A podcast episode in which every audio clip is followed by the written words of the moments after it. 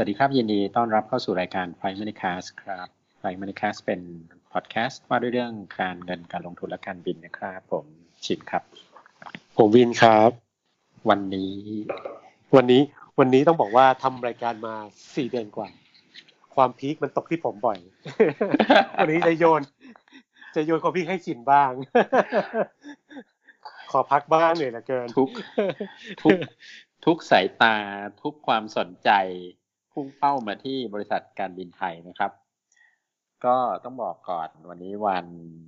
อังคารนะครับที่ 19 พฤษภาคม 2563 บันทึกไว้เป็นประวัติศาสตร์ มีการประชุมคณะรัฐมนตรี ที่จะตัดสินชะตาชีวิตของบริษัทการบินไทยจำกัดมหาชนนะครับ หลังจากที่เมื่อวานนี้วันจันทร์ มีการประชุมคณะกรรมการรัฐวิสาหกิจเนาะคอนอรอซึ่งซึ่งเมื่อวานนี้เมื่อวานนี้เขาทางทางคณะกรรมการบริหารรัฐวิสาหกิจเนี่ยก็ก็มีข้อเสนอหรือมีข้อที่จะชงเข้ารัฐมนตรีวันนี้จริงๆเมื่อวานนายกก็เป็นคนนั่งประธานนั่นแหละ ชงเข้าคณะรัฐมนตรีวันนี้ว่าจะอุ้มหรือจะช่วยหรือจะจัดการกับสถานภาพบริษัทการบินไทยยังไงย้อนอดีตนิดนึงว่า ปัญหาก่อนหน้านี้คือการบินไทยเนี่ยประสบภาวะขาดทุนมาต่อเนื่อง แล้วทีนี้พอมาเจอโควิด -19 งดบิน ตอนแรกสองเดือน ตอนนี้เพิ่มเดือนมิถุนาด้วยก็ไม่มีความสามารถในการที่จะจ่ายคือคือดำเนินการแล้วก็จ่ายหนี้ด้วยนะครับ ก็ตอนแรกก็ร้องขอว่าจะให้รัฐบาลช่วยค้ำประกันเงินกู้ แต่ว่ารัฐบาลก็เห็นว่าจะมีทางออกอื่นไหม เช่น จะได้ปรับปรุงคือพื้นฟูกิจการด้วย ทางคอนรอก็เสนอว่าจะให้เข้าแผนพื้นฟูกิจการตามกฎหมายล้มละลายนะครับ วันนี้คณะรัฐมนตรีก็อนุมัติในหลักการว่าจะให้การบินไทย จะทำแผนแผนพื้นฟูภายใต้กฎหมายล้มละลาย คือสื่อเนี่ยชอบเล่นคำว่าล้มละลายก่อน เล่นมาทั้งเล่นมาทั้งอาทิตย์อะ การบินไทยล้มละลายและว่าไปโอ้โหคนแห่ไปถอนเงินกันแบบว่า ทั้งสากลการบินไทยแล้วก็สากลที่ลงทุนในหุ้นกู้การบินไทย ผมก็ข้องใจว่าสากลตำรวจโรงพยาบาลตำรวจโคไปแห่ไปถอนเงินทำไมก็ก็เดี๋ยวก่อนจะพูดอะไรต่อไปเนี่ยต้องต้อง disclaimer หน่อยไม่สินว่าเอ่อสิ่งที่จะพูดต่อไปนี้เนี่ยเป็นความเป็นส่วนตัวของผม และของสินไม่เกี่ยวกับบริษัททั้งสิ้นนะครับก็ใช่ไม่เกี่ยวกับการลงต้องบอกก่อนเออครับไม่เกี่ยวกับบริษัทไม่เกี่ยวกับทิศทางการลงทุนของกองทุนใดๆทั้งสิ้น คุยกันเล่นๆตามภาษาเพื่อนกันทีนี้ก็ผมผมเสริมนิดนึงก็คือว่าสิ่งที่จะเกิดขึ้นเนี่ยก็คือมันเป็นถ้าเทียบเคียงกฎหมายของสหรัฐมันคือ chapter 11 นะครับ ก็คือการการเข้าสู่แผนฟื้นฟูทีนี้ก็ก็มี ผู้หลักผู้ใหญ่หลายท่านออกมาเนี่ยให้ข้อข้อมูลแล้วว่าอพอดีว่าเรื่องการฟื้นฟูเนี่ยมันอยู่ภายใต้กฎหมายล้มละลาย มันก็เลยคนก็เลยสับสนว่าตรงเป็นคืออะไรกันแน่นะครับ แต่ว่าสิ่งที่เกิดขึ้นวันนี้ก็คือการบินไทยเนี่ยเข้าแผนฟื้นฟูอ่าแต่ไม่ได้ว่าล้มละลายถ้าล้มละลายนี่คือว่าเลิกกิจการจบขายเครื่องบินทิ้งทุกอย่างนะครับ แต่ว่าอันนี้ไม่ใช่นี่คือเข้าแผนฟื้นฟูแปลว่าการบินไทยเนี่ยยังดำเนินกิจการต่อตามปกติ แต่ว่าก็ต้องไปทำแผนว่า จะฟื้นฟูอย่างไรจะกลับมามีกำไรอย่างไรนั่นคือการการทำตามกฎหมายนะครับ คือข้อดีหมายถึงว่าประโยชน์ของการเข้าแผนฟื้นฟูเนี่ย มันคือพักการจ่ายหนี้ถูกไหมครับใช่ใช่ใช่ใช่ไหมก็คือคือคือหลักของมันคือว่าหนึ่งกิจการเดินต่อไปเราก็จะมีการเป็นไทยยังอยู่เหมือนเดิมนะครับสองคือก็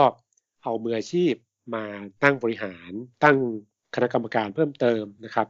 ปรับโครงสร้างผู้ถือหุ้นนะครับ เสร็จแล้วก็อีกข้อหนึ่งคือเรื่องของฝั่งเจ้าหนี้ว่าก็ต้องเหมือนกับเขาใช้คำว่า automatic automatic stay ก็คือว่าเจ้าหนี้เนี่ยก็ไม่สามารถจะมาเรียกชำระหนี้ได้ตอนนี้คือต้องหยุดอย่างนั้นไว้ก่อน ก็เราค่อยไปปรับโครงสร้างแล้วก็ค่อยไปว่ากันว่าจะ จะไปจัดการตรงนี้อย่างไร จะขอเลื่อนการชำระคืนไหมจะมีแฮร์คัตหรือมีอะไรไหมนั่นก็ต้องว่ากันตามต่อไปต้องไม่ลืมว่าการบินไทยเจ้าหนี้ไม่ได้มีแค่หุ้นกู้ที่สากลลงทุนนะครับ ก็มีเจ้าหนี้การค้าทั้งต่างประเทศในประเทศแล้วก็มีเจ้าหนี้ที่เป็นธนาคารอีกสองสาแห่งด้วยนะครับเพราะฉะนั้นก็เจ้าเข้าใจว่ามูลหนี้ก็จะสองแสนกว่าล้านบาทมันก็มันก็จะต้องทำ งานพร้อมกันกับเจ้าหนี้ทุกราย ซึ่งซึ่งก็ต้องบอกว่าอันเนี้ยในมุมเจ้าหนี้นะ ก็ดีกว่าล้มละลายล้มละลายนี่คือจบเลยถูกไหมครับ ไม่ได้ไม่ได้อะไรคืน ก็ต้องไปขายเครื่องบินเอาเงินมาใช้ใช้หนี้แต่ว่าได้ได้ไม่เต็มส่วนด้วย ใช่ แต่ว่าแผนฟื้ฟูเนี่ยคือเป็นการดำเนินการดำเนินการตามปกติปรับโครงสร้างโน่นนี่แล้วก็อาจจะต้องมาคุยกับเจ้าหนี้ว่าเออถ้าเรายืดเวลาออกไปหน่อยได้ไหมหรือว่าลด มูลหนี้เรียกว่าแฮร์คัตหน่อยได้ไหมอย่างครับ ก็หรือบางคนอาจจะแปลงนี่เป็นทุนอะไรเงี้ยก็ก็ต้องว่ากันไปนะครับซึ่งก็ผลกระทบกับเจ้าหนี้อะน้อยกว่าล้มละลายแน่นอนครับอะอย่างนั้นววนมาเรื่องพวกสากลที่ลงทุนในหุ้นกู้หน่อยว่า จริงๆกระทบไหมเอ่อตอบยากคือคืออย่างนี้ครับ ถ้าถ้าพูดในมุมของ สากลนะสถาบันการเงินที่ไม่ใช่แบงก์เนี่ยปัญหาของสถาบันการเงินทุกแห่งทั้งธนาคารทั้งสากลแล้วก็ที่ตอนนั้นกองทุนจะมีปัญหาเหมือนกันเมื่อสองเดือนก่อนเนี่ยก็คืออาการที่เรียกว่ารันรันก็คือว่าเราก็ต้องเข้าใจว่าสถาบันการเงินอย่างธนาคารหรือสากลเนี่ยรับเงินฝากมานะครับสมมุติร้อยบาท ก็อาจจะไปปล่อยกู้สักแปดสิบเก้าสิบาทนะครับเหลือเงินสดในมือเนี่ย ก็อาจจะสิบสิบบาทสิบห้าบาทนะครับ ถ้าสมาชิกมาถอนอวันหนึ่งไม่เกินสิบบาทสิบห้าบาทก็โอเค ก็มีเงินให้ถอน แต่ถ้าสมาชิกถอนเกินน่ะคราวนี้จะมีปัญหาแล้ว เพราะว่าสถาบันการเงินก็ต้องไปเรียกคืนเงินกู้ที่ตัวเองปล่อยกู้ไว้สากลก็ต้องไปเรียกคืนเงินกู้ แล้วก็เรียกคืน แล้วก็ต้องเอาตราสารหนี้ที่ลงทุนไปขายนะครับสากลส่วนใหญ่เนี่ย เงินลงทุน มันก็เป็นสองส่วนอะก็คือส่วนที่เป็นเงินให้กู้กับสมาชิก กับเงินลงทุนในตราสารต่างๆนะครับ ซึ่งเงินให้กู้สมาชิกเนี่ยจะเรียกคืนมาคงผมว่ายากให้เงินลงทุนในตราสารต่างๆ เนี่ยก็ถ้าเป็นตราสารภาครัฐก็ขายได้ ถ้าเป็นเอกชนตอนนี้ก็อาจจะขายยากหน่อยนะครับมันการบินไทยก็เป็นส่วนหนึ่งของพอร์ตเขา มันก็เหมือนกับถูกถูกฟีดไปอะก็คือก็ต้องรอกระบวนการทางศาลไป เพราะฉะนั้นเนี่ยเงินลงทุนในส่วนการบินไทย ซึ่ง แต่ละสากลก็มีน้ำหนักไม่เท่ากันเนี่ยก็ก็เหมือนถูกถูกพักไว้ก่อนนะครับสากลถ้าจะต้องเอาเงินมารองรับการถอนก็ต้องไปหาทางอื่น ทีนี้ผมก็อยากจะชวนคิดแค่แค่ว่าถ้าเราอยู่เฉยๆครับ เราเราไม่ตื่นตระหนกแล้วไม่ไปแย่งกันถอนเนี่ยอย่างบางอย่างบางสากลก็มีตั้งตั้งกฎว่าคนหนึ่งไม่เกินสามแสนบาทเนี่ย มันก็คือเป็นการอ่าอ่าเหมือนกับเราเรามาระวังความเสี่ยงในสภาพคล่องของสากลคือถ้าถ้าเงินถอนมันไม่เยอะสากลก็อยู่ได้ เรื่องการบินไทยก็ว่ากันไปตามตามกระบวนการ แต่ว่า ถ้าถ้าวันหนึ่งคนมาถอนเยอะเกินกว่าที่เขามีเงินสดอันนั้นจะต้องมีปัญหามันก็อ่ามันอยู่ที่สมาชิกต้องต้องมีความเข้าใจแล้วก็มีความเชื่อมั่นในในในการบริหารของสากลนั้นด้วย ก็ผมคิดเห็นสากลแหละที่ก็ออกมา ให้ข้อมูลให้ให้ให้ความรู้เยอะขึ้นแล้วครับผมครับจริง ๆ มันถ้าถอนน้อย มันก็ชะลอการที่จะต้องไปขายของขาดทุน เพราะช่วงนี้จังหวะสินทรัพย์เนี่ยราคามันค่อนข้างต่ำอยู่หลายอย่างเนาะทั้งหุ้นอะไรเงี้ยใช่ขายก็ขายขาดทุนมันก็ไปไป เดี๋ยวมันก็จะไปส่งผลต่อการดำเนินงาน หมายถึงว่าผลประกอบการของสหกรณ์ในปลายปีนี้อีกทีหนึ่งกับอีกอันหนึ่งคือหุ้นกู้ที่ มันก็ต้องไปดูสัดส่วนว่าแต่ละสหกรณ์แต่ละแห่งเนี่ย มันมีสัดส่วนที่ไปถือหุ้นกู้การบินไทย เป็นกี่เปอร์เซ็นต์ของสินทรัพย์ที่ถือ ผมเชื่อว่าไม่น่าเกินห้าก็ใครที่แอบไปดูคร่าวๆก็ประมาณนั้นก็มีแต่สองสามสี่ห้าเปอร์เซ็นต์นี่ครับ ใช่ใช่ใครจะไปถือสินทรัพย์บริษัทเดี่ยวบริษัทเดียวเกินห้าของพอร์ต ซึ่งคือพอร์ตมันหลักหลายพันล้านกันทั้งนั้นอะสหกรณ์ใหญ่ๆอะใช่ไหมใครมาถือหุ้นบริษัทเดียว หุ้นกู้บริษัทเดียวเยอะขนาดนั้นคือ คือส่วนนี้อาจจะโดนพักชำระหนี้หรือพักการจ่ายคืนดอกเบี้ยของหุ้นกู้ก็ได้ แต่ว่ามันก็แค่ประมาณห้าเปอร์เซ็นต์ของพอร์ต ก็ไปส่งผลกับการผลงานดำเนินงานสหกรณ์ปลายปีแค่นั้นเอง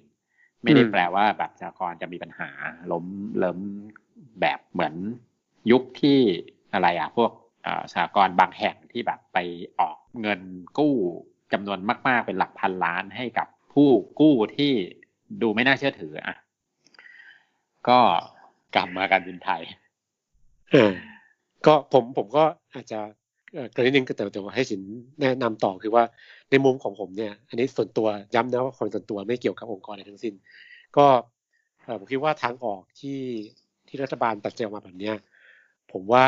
เท่าที่ผมฟลาวเสียงนะ ได้รับคำชมพอสมควรว่าเป็นทางออที่ ถือว่าเหมาะสม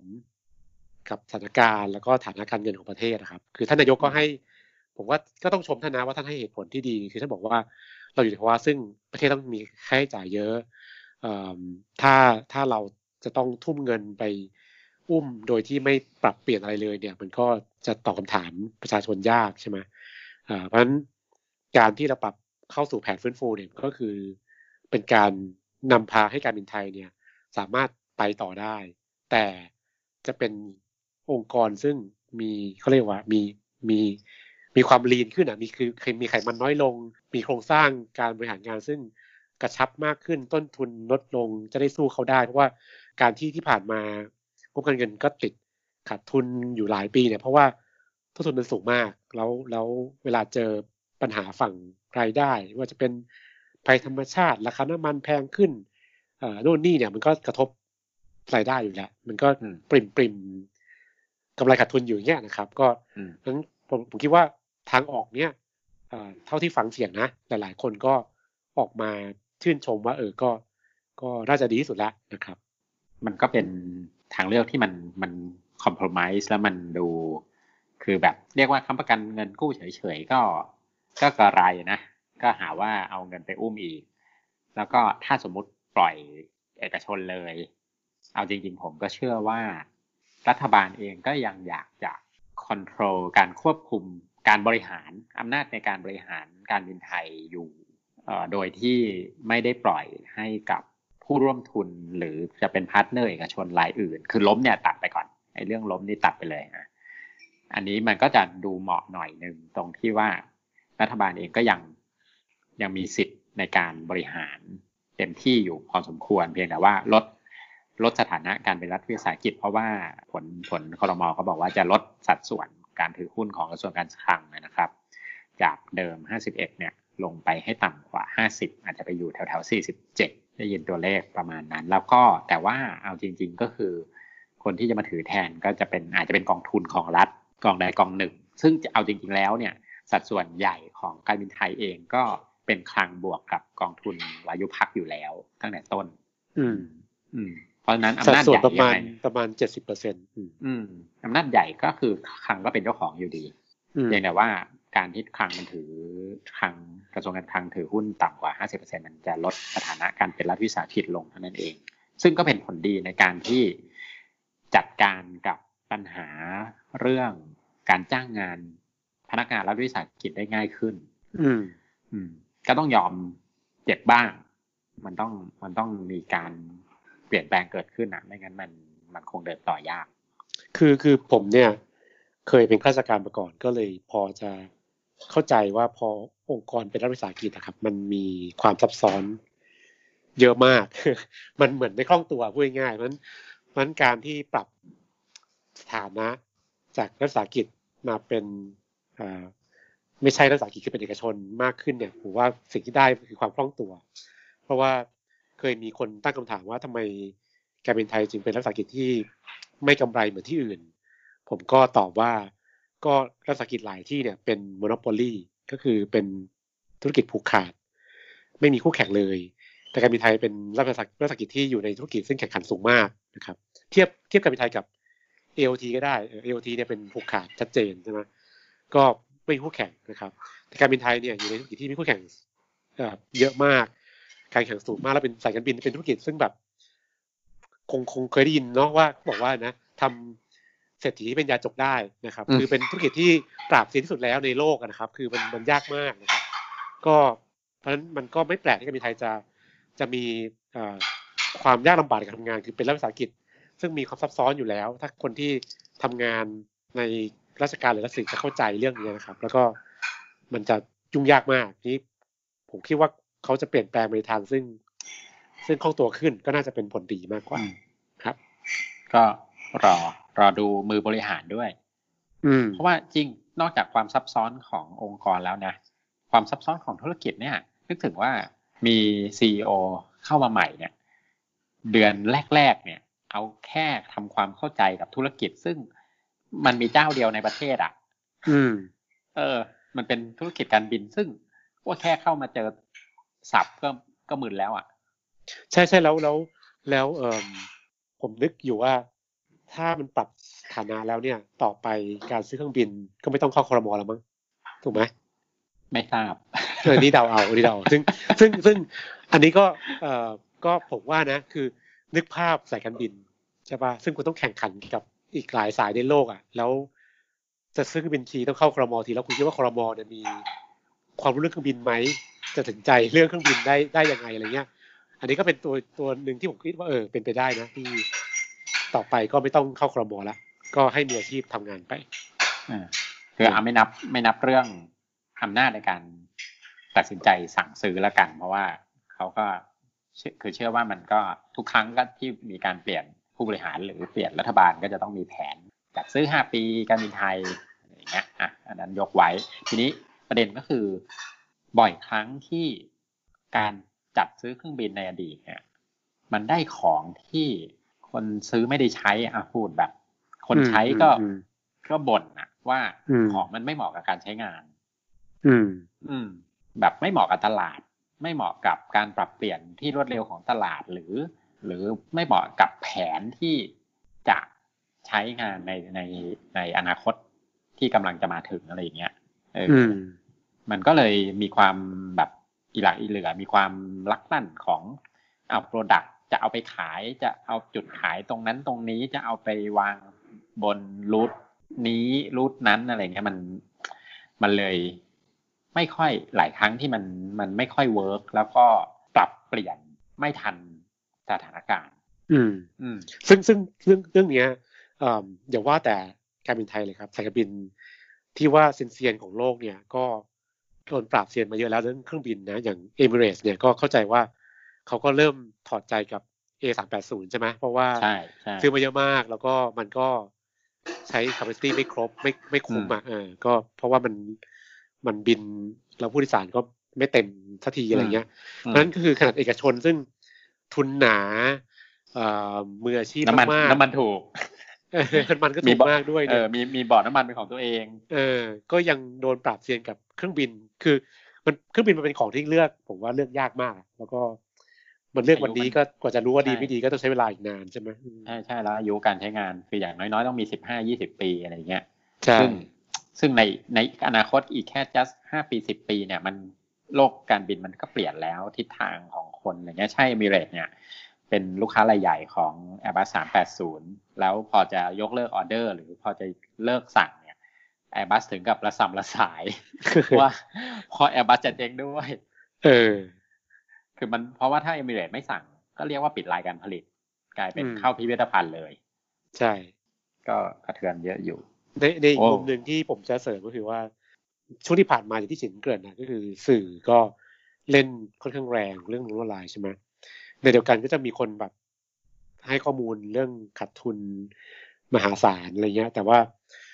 จริง ๆ แล้วเราต้องเข้าใจกันว่า โอเค เรื่องอดีตก็ว่ากัน ก็ก็ต้องยอมรับว่ามันมีเรื่องต้นทุนที่สูง แต่ว่าเอ่อการขาดทุนเยอะในปีนี้เนี่ย ผมว่ามันไม่ใช่เรื่องแปลกเราจะคุยคุยเรื่องนี้ในแล้วในรายการครั้งก่อนนะว่าอืม ปีเนี้ยมันโดนเอ่อวิกฤตจริง ๆ จากโควิด -19 ใช่ไหมครับ ซึ่งก็เผอิญว่าสองสองวันก่อนเนี่ย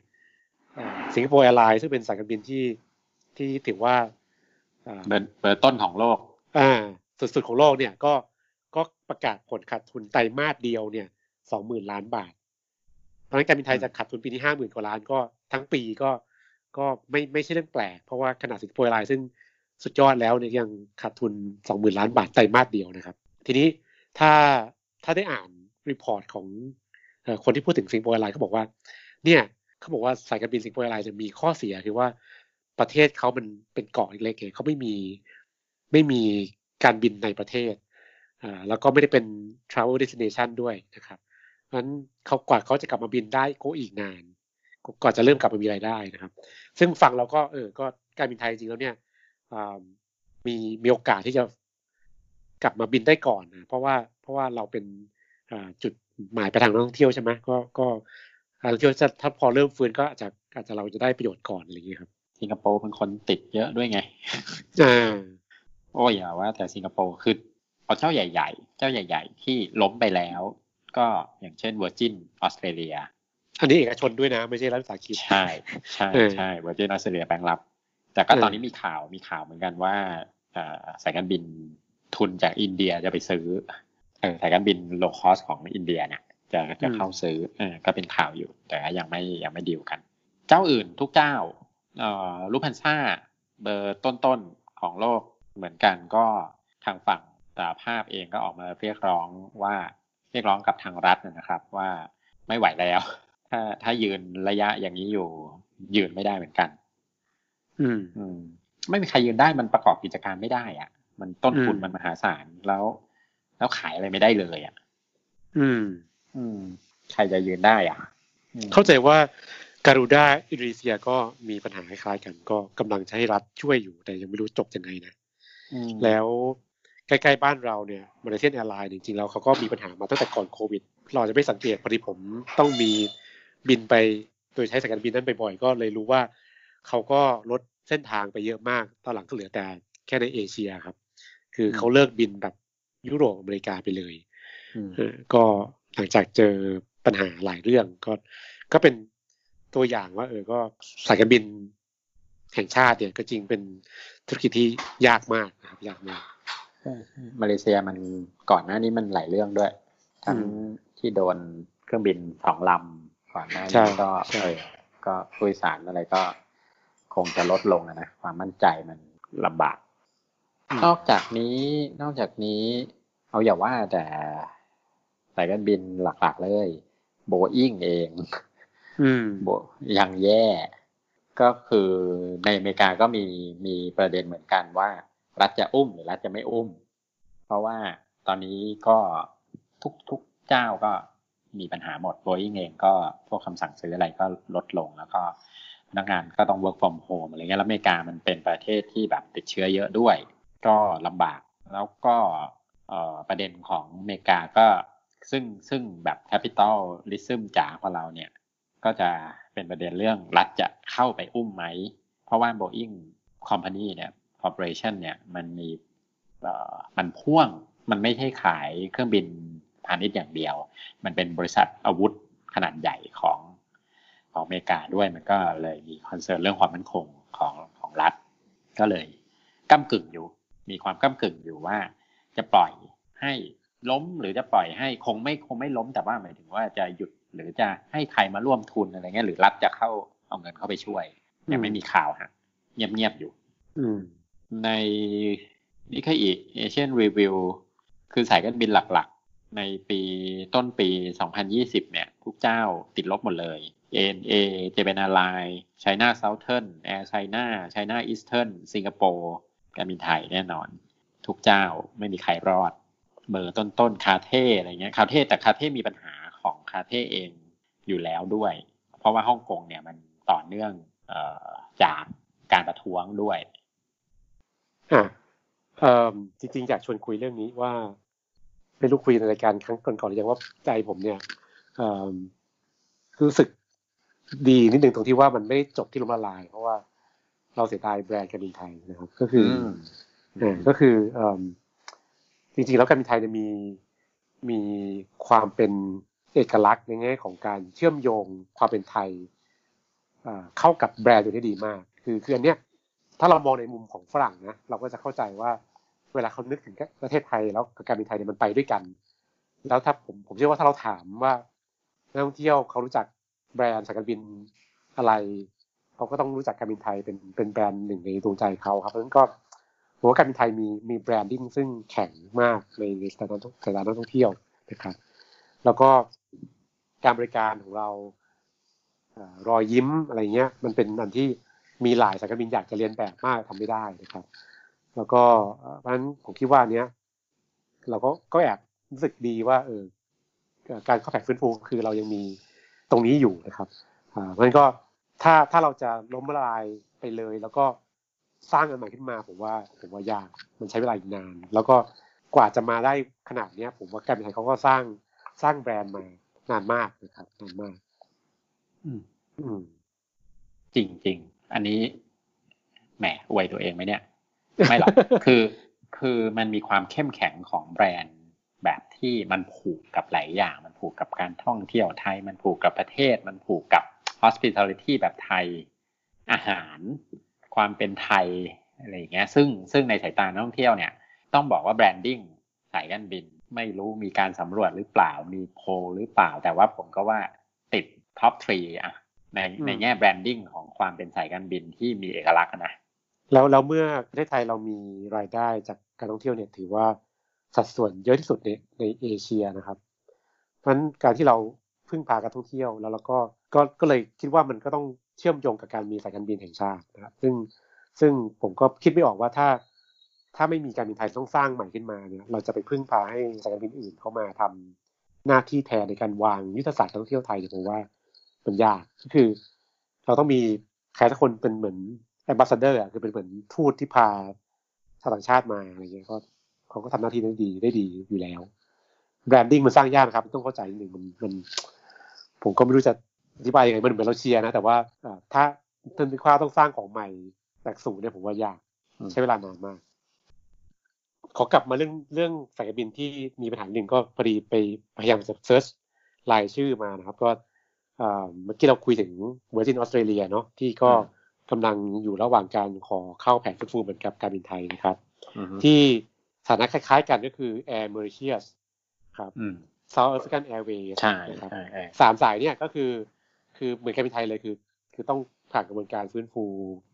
แบงรับซี่เหมือนกันนะครับอ่าที่ที่ลดอ่าพนักงานแล้วก็อ่าอะไรนะกราวอ่าภาษาไทยเรียกว่าอะไรนะชินกราวเครื่องบินเนี่ยอืเอ่มออืมอ่าก็คือไม่ไม่ไม่บินเนี่ยนะครับ ก็ก็เยอะแล้วก็ที่แบบอ่าอ่า มี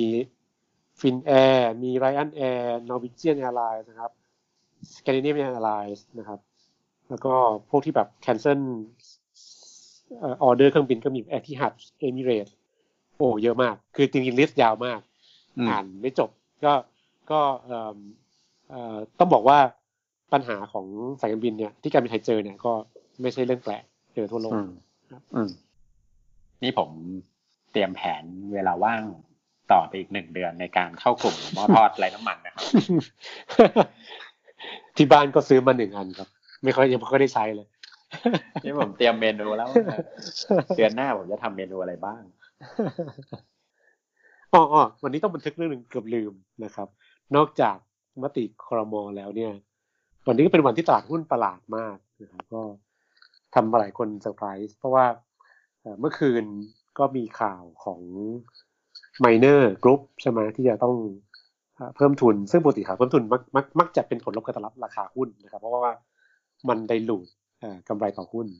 ปรากฏว่าวันนี้ Miner ก็หุ้นขึ้นนะครับการบินไทยซึ่งสู้สู้ซิลลิ่งการบินไทยได้ไหมเออ ซึ่งซึ่งต้องต้องเข้าสู่แผนฟื้นฟูนะครับ ซึ่งก็เข้าใจว่านะ ผมเข้าใจว่า ถ้าศาลรับเนี่ย ก็ตัวหุ้นต้องต้องขึ้น ขึ้นเครื่องหมาย SP มั้ง อันนี้ผมก็ไม่มั่นใจนะ แต่ก็ได้ยินว่าอย่างนั้นก็ วันนี้ก็ซีลิงนะครับซึ่งก็ไม่เข้าใจแต่เมื่อวานว่า floor เออ ไม่เข้าใจว่า ไม่เข้าใจว่าภาวะแบบนี้ทำไมถึงเซลลิงได้ ก็โกงอยู่นะครับมีอะไรน่าดีใจขนาดนั้นหรืออะไรอย่างเงี้ยครับก็นั่นน่ะสิไม่แต่เมื่อวานวันต้องบอกว่าเมื่อวานวันฟลองไงอ่าคือมันมันลงไปเยอะไงวันนี้ก็กลับขึ้นมาแบบ มันหาจริงๆเอาจริงๆเอาราคาเหมาะสมเนี่ยหาไม่เจออะตอนเนี้ยไม่รู้จะไปเหมาะตรงไหนเนี่ยอืมอืมเออ มันแค่เล่นฟรีโฟลดมันน้อยด้วยทำราคาง่ายทำราคาง่าย อะก็ก็ก็เป็นวันที่แปลก แล้วก็กำลังลุ้นว่าเหลืออีกประมาณหนึ่งสัปดาห์กว่าๆนะครับของเดือนนี้อย่าอย่าลุ้นเลยว่าเนี่ยมันยังมันยังไม่ลงเลยเนี่ย ว่าว่าฉินทายไปไปถูกไหมว่าตอนแรกก็ทายว่าเดือนนี้จะลงเออตอนนี้สูงสูงกว่าเดือนที่แล้วอยู่นะ อ่านะครับ เราก็ต้องดูว่าจะแม่นไหมเดือนนี้อาทิตย์สุดท้ายต้องถล่มกลับลงไปต่ำกว่าพันสามไม่แต่ถ้ามันไม่ถ้ามันไม่ต่ำกว่าพันสามเนี่ยมันต้องลากขึ้นไปแบบไปต่ออะพันสามห้าสิบอะไรอย่างนี้เลยนะ คือจริงๆจริงๆนอกจากราคาหุ้นไมเนอร์กับการบินไทยเนี่ยหุ้นโลกที่ขึ้นมาเมื่อเมื่อวานกับเมื่อเช้าเนี่ยนะครับ ก็น่าแปลกใจเพราะว่าเขาว่ากันว่ามันเกิดจากข่าวกัน การทดลองไวตัววัคซีนใช่ไหมของบริษัทชื่อโมเดอร์นาแล้วบริษัทนี้เนี่ย